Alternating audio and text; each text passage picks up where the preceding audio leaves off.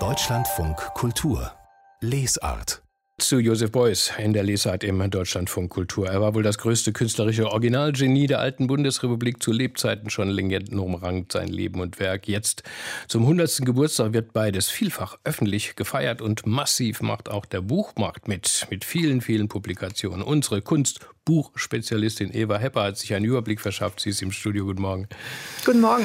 Man könnte meinen, über Beuys sei ja schon alles gesagt, aber wenn man sich allein die Zahl der Neuerscheinungen oder aktualisierten Neuauflagen anschaut, dann sieht es so aus, als gäbe es doch noch viel zu sagen über Josef Beuys, oder? Ja, ja, ja, das ist so. Ich hatte auch das Gefühl, dass eigentlich jeder Stein schon einmal umgedreht worden ist und dass auch so ziemlich alle Facetten in den Blick genommen worden sind seit Beuys Tod 1986. Aber dem ist nicht so. Es gibt doch noch einiges hm. zu sagen. Was ist denn an Beuys heute noch so faszinierend? Warum wird er jetzt auch so gefeiert? Ja, Josef Beuys, für ihn war alles Kunst, jeder Mensch ein Künstler, um mal einen seiner berühmten Sätze gleich zu nennen. Und das heißt einfach, er hat den traditionellen Kunstbegriff gesprengt, er hat ihn erweitert, wie er das nannte, und wollte mit künstlerischen Mitteln die Gesellschaft verändern. Das ist hochaktuell und es ist auch faszinierend, dass er Plastik, plastisches Arbeiten ähm, eben nicht so sah, das ist eine Einzelskulptur im Museum oder im öffentlichen Raum, sondern das ist gesellschaftliches Gestalten. Und dahinter kommt man heute auch nicht mehr zurück. Also dieser erweiterte Kunstbegriff ist sozusagen State of the Art. Und wenn Sie jetzt bedenken, zum Beispiel, welche Bedeutung die Natur, die Pflanzen, die Tiere für ihn hatten, das ist heute wirklich hochaktuell. Welche Bücher, Eva Hepper, haben Sie jetzt ausgewählt? Ja, es sind äh, zwei Biografien dabei, die jeweils einen ganz eigenen Ansatz verfolgen. Äh, in der einen kommen Zeitgenossen zu Wort, die andere stellt einzelne Arbeiten in den Mittelpunkt.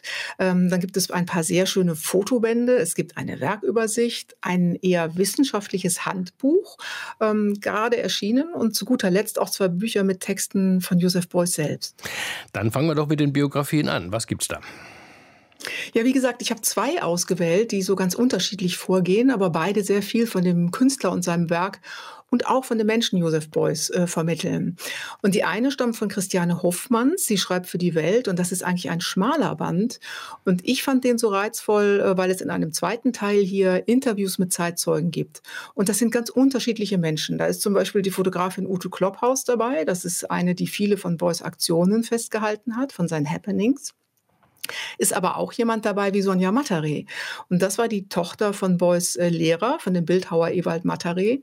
Und sie war nur fünf Jahre jünger als der Künstler und hat ihn früh kennengelernt, eben im Atelier ihres Vaters. Und das heißt, sie kann aus dieser ganz frühen Zeit erzählen und spricht da von der Fröhlichkeit und von dem Lachen von Josef Beuys und dass Mataré ihn für seinen begabtesten Schüler gehalten hat, aber nicht für professorabel, was dann später auch den Bruch bedeutet hat. Das liest sich sehr spannend. Oder Bason Brock zum Beispiel schreibt von der großen Meisterschaft von Josef Beuys, ähm, etwas Banales magisch aufladen zu können. Also ein auratischer Künstler mit enormer Wirkung. Also Bason Brock ist auch einer der Interviewten hier.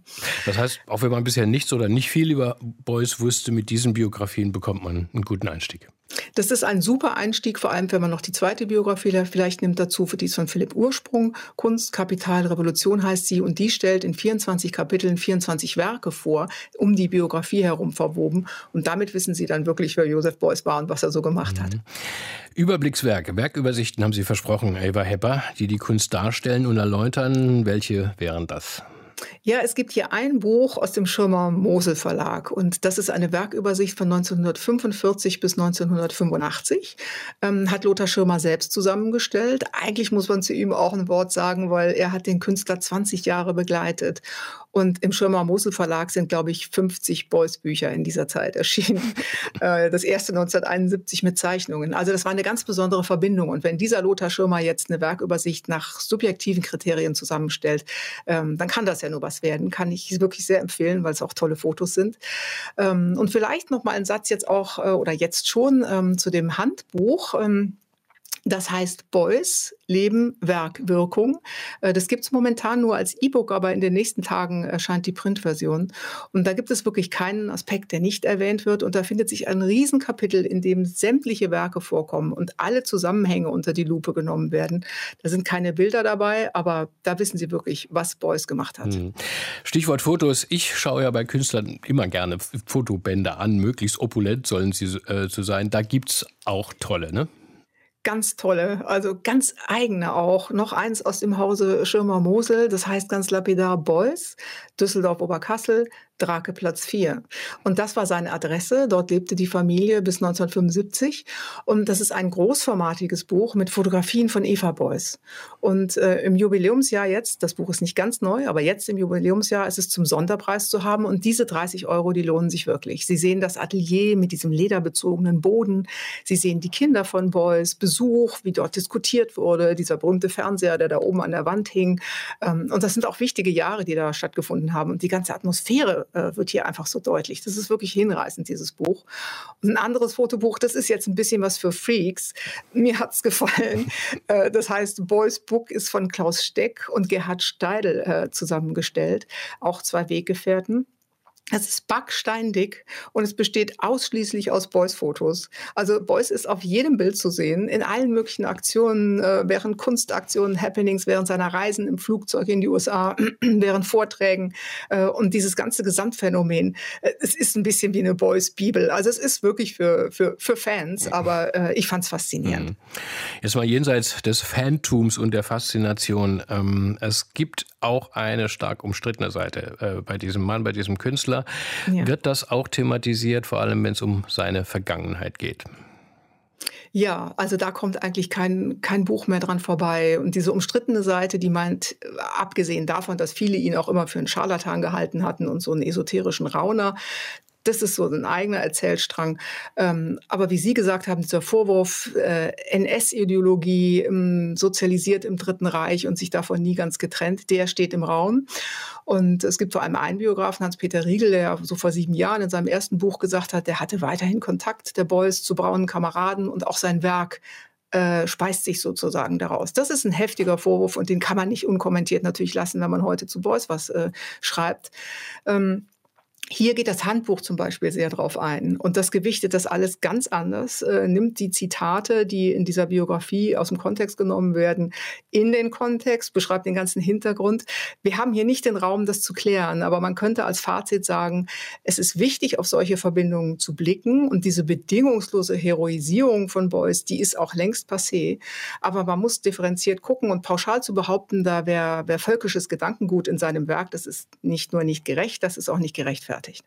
Sie haben sich, Eva Hepper, auch eigene Texte von Josef Beuys angeschaut, die jetzt neu oder wieder neu erscheinen?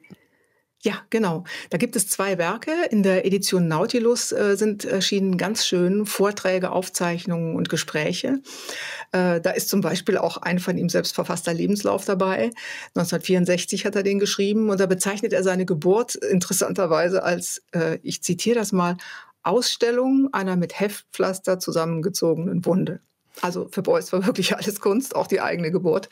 Äh, und dann ist dort auch drin, und das erscheint auch nochmal als eigenes Buch, äh, seine letzte Rede anlässlich der Verleihung des Lehmbruck-Preises. Und die hat Josef Beuys zehn Tage vor seinem Tod gehalten. Das war im Januar 1986. Ähm, das war sein Dank sozusagen an, an Wilhelm Lehmbruck. Und das ist heute so faszinierend zu lesen, wie sie damals zu hören war. Ähm, er beschreibt, warum Lehmbruck äh, ihm so viel bedeutet, dass er sozusagen die Fackel von diesem Künstler übernommen hat schütze das Feuer ist hier das Stichwort. Ähm, er sagt auch, warum er sich auf Rudolf Steiner bezieht und das Buch, das die Rede alleine herausbringt, das bringt auch den ganzen Kontext. Also da lesen Sie es nochmal, wer war eigentlich Wilhelm Lehmbruck, was hat der Beuys bedeutet und warum, was hat Steiner eigentlich gesagt. Äh, und das ist sehr, sehr schön. Und diese Gespräche, das sind teilweise auch äh, Interviews, die in Zeitungen erschienen sind, die sind heute noch sehr lesenswert.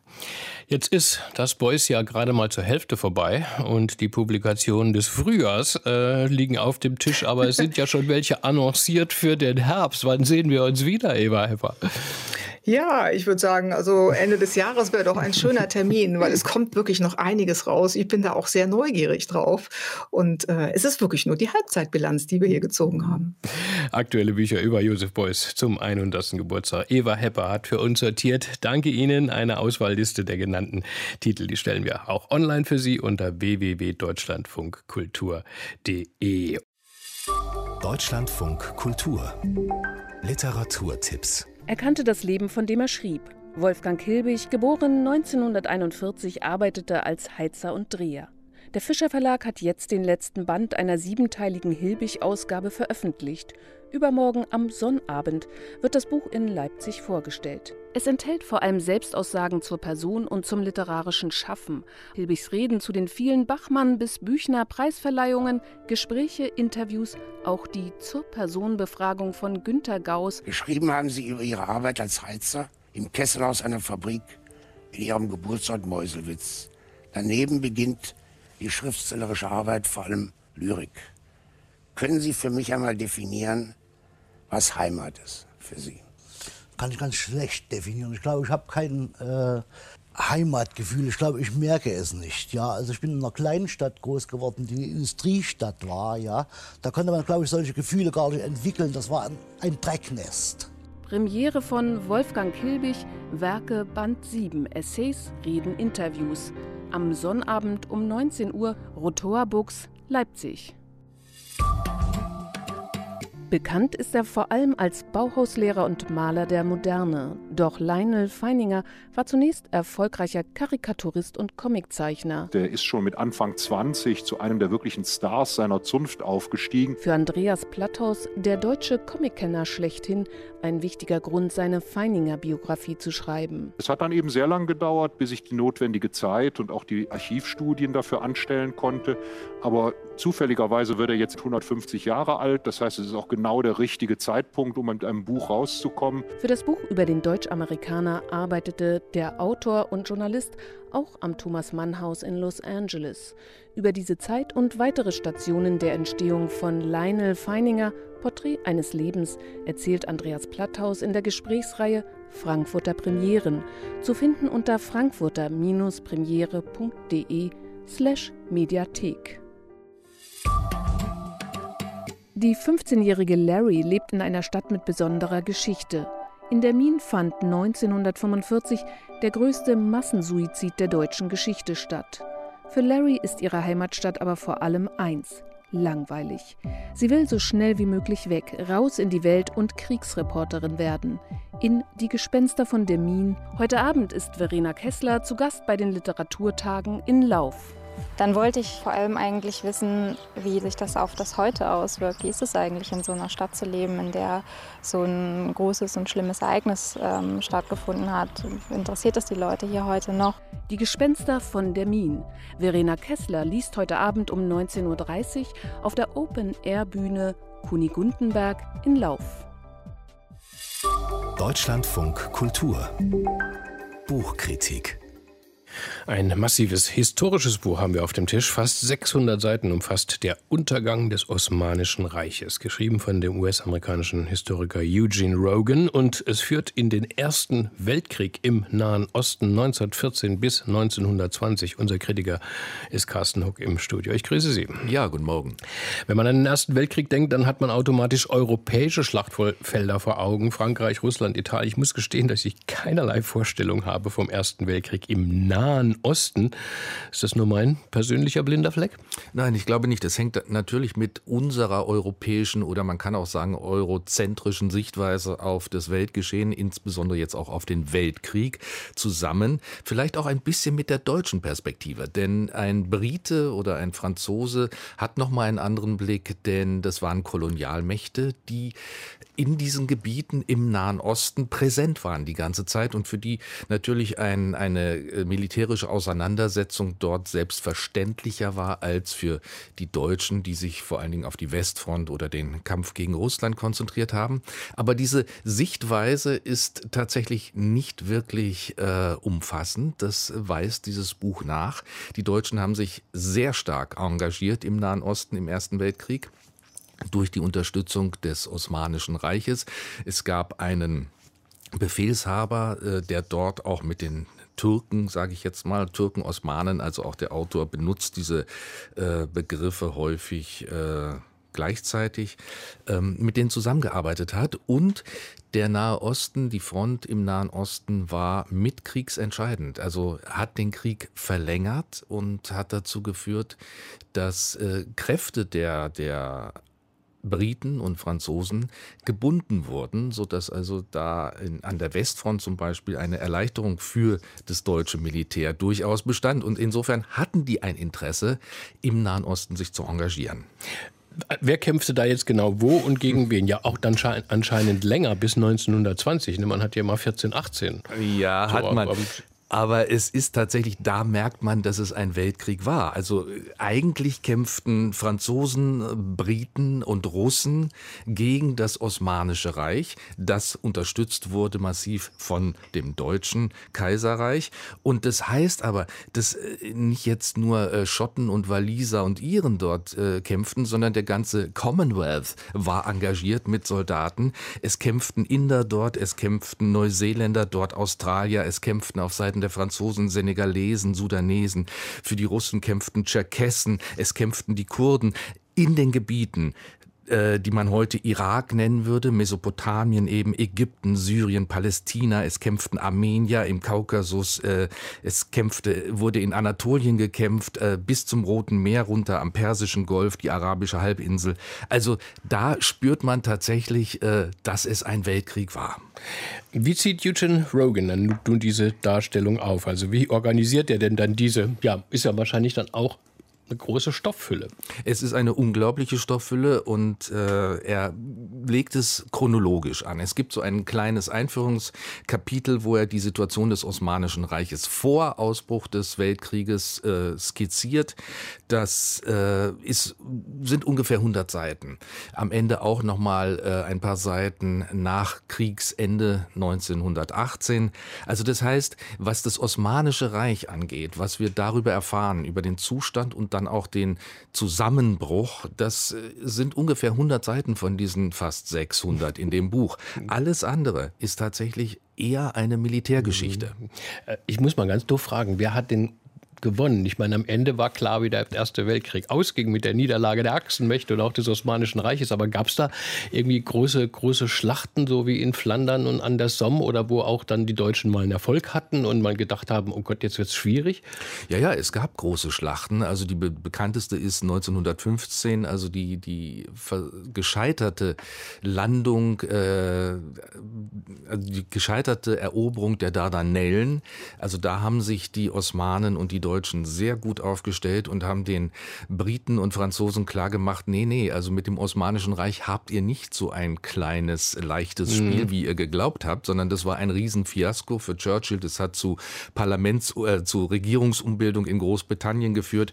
Und da wurde klar, man hat es mit einem, mit einem wirklich auch ernstzunehmenden Gegner zu tun, der dann eben auch in der Kaukasusfront wieder Geländegewinne machte, der äh, in Bagdad, äh, Damaskus, das wurde am Ende des Krieges erobert.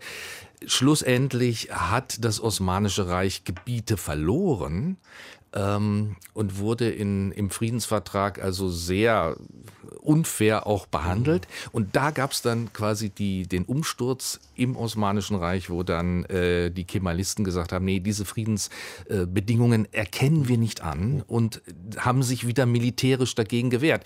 Und das hat dazu geführt, dass äh, sie also bessere Bedingungen dann bekommen haben und äh, als das türkische Reich dann die türkische Republik ausgerufen wurde 1923, standen sie eigentlich ganz gut da. Kasnuk, Sie sagten, eine große Militärgeschichte. Wenn man jetzt es als zeithistorisch-politisches Buch lesen will, lernt man denn auch etwas? Versteht man vielleicht mehr von den aktuellen Konflikten?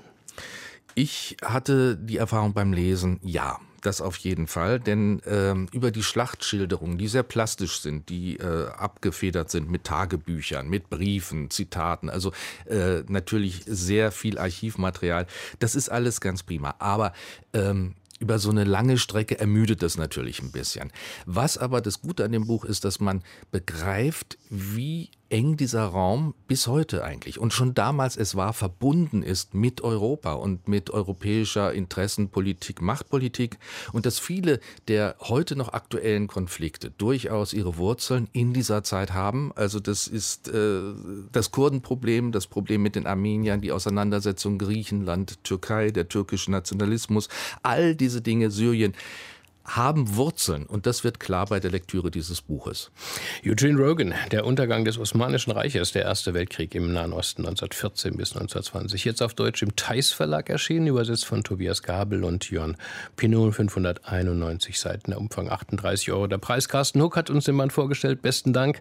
Seine Besprechung lesen Sie wie gewohnt nach in Ruhe unter www.deutschlandfunkkultur.de. Das Literaturforum im Brechthaus in Berlin ehrt in diesen Tagen diese bedeutende deutsche Schriftstellerin Irmgard Coin. Eine ganze Woche lang gibt es Veranstaltungen, Lesungen rund um Leben und Werk dieser einstmals hochprominenten, in den 1930er Jahren meistgelesenen Autorin. Und morgen am Freitagabend wird ihre Tochter Martina Coin-Geburtig Ehrengast bei einer Lesung sein. Jetzt ist sie am Telefon. Guten Tag, Frau Coin-Geburtig. Ja, ich grüße sehr, Herr Scholl. Sie werden aus einem Brief vorlesen, den Ihre ja. Mutter an einen jüngeren Schriftsteller geschrieben hat. Was ist denn da zu ja. lesen? Und zwar an Franz Hammer. Das war im September 1935 aus Moselkern. Und da schreibt sie, lieber Herr Hammer, schon lange wollte ich Ihnen schreiben, aber es war so viel durcheinander wenn es nur mit dem Arbeiten und Geld verdienen klappt. In Köln kann ich bei meinen Eltern leben. Die sind sehr lieb und gut, haben sogar Humor. Trotzdem ist mir Köln grässlich und ich will nicht zurück. Da muss ich natürlich Geld verdienen, um leben zu können. Sie wissen ja, wie schwer das für uns heute ist. Man muss furchtbar fleißig sein und unermüdlich. Ich habe an 100 Zeitungen Karten geschrieben, ob sie Interesse an Kurzgeschichten, Novellen, Skizzen hätten. Da habe ich circa 20 Antworten bekommen.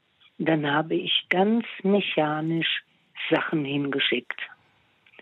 Wenn Sie wollen, schicke ich Ihnen mal eine Liste von 50 bis 60 Zeitungen, die ich im Laufe der Zeit aussortiert habe.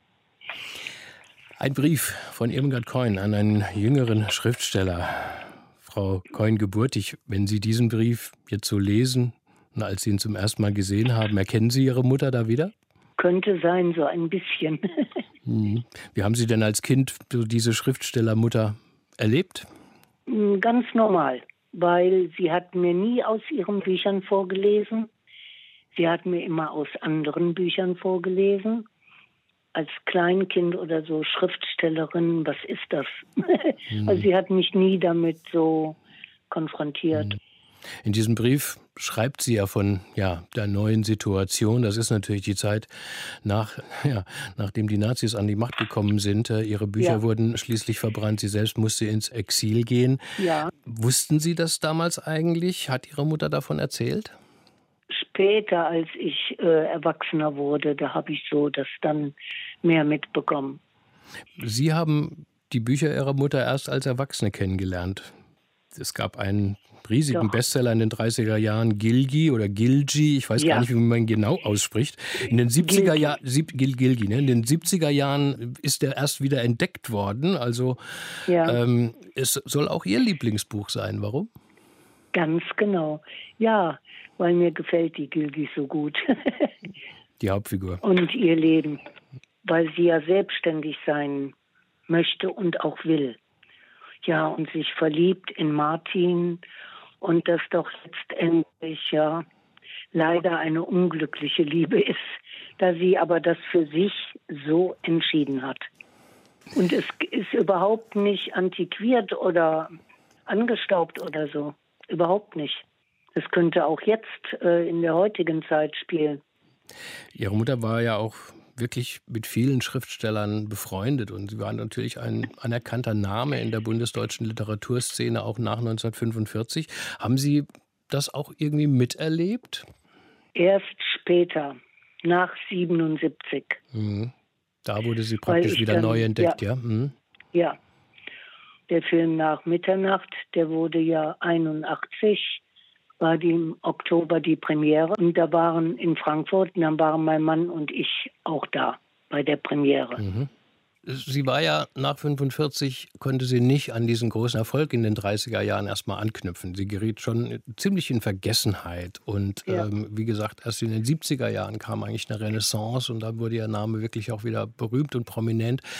Aber wie hat sie das eigentlich selbst erlebt, ihre, ihre Mutter praktisch. Also vom Ruhm sozusagen zum Nichtruhm oder auch sozusagen zum, zum Schicksal der Exzellenten, die dann zu Hause plötzlich gar keinen Fuß mehr fassen konnten.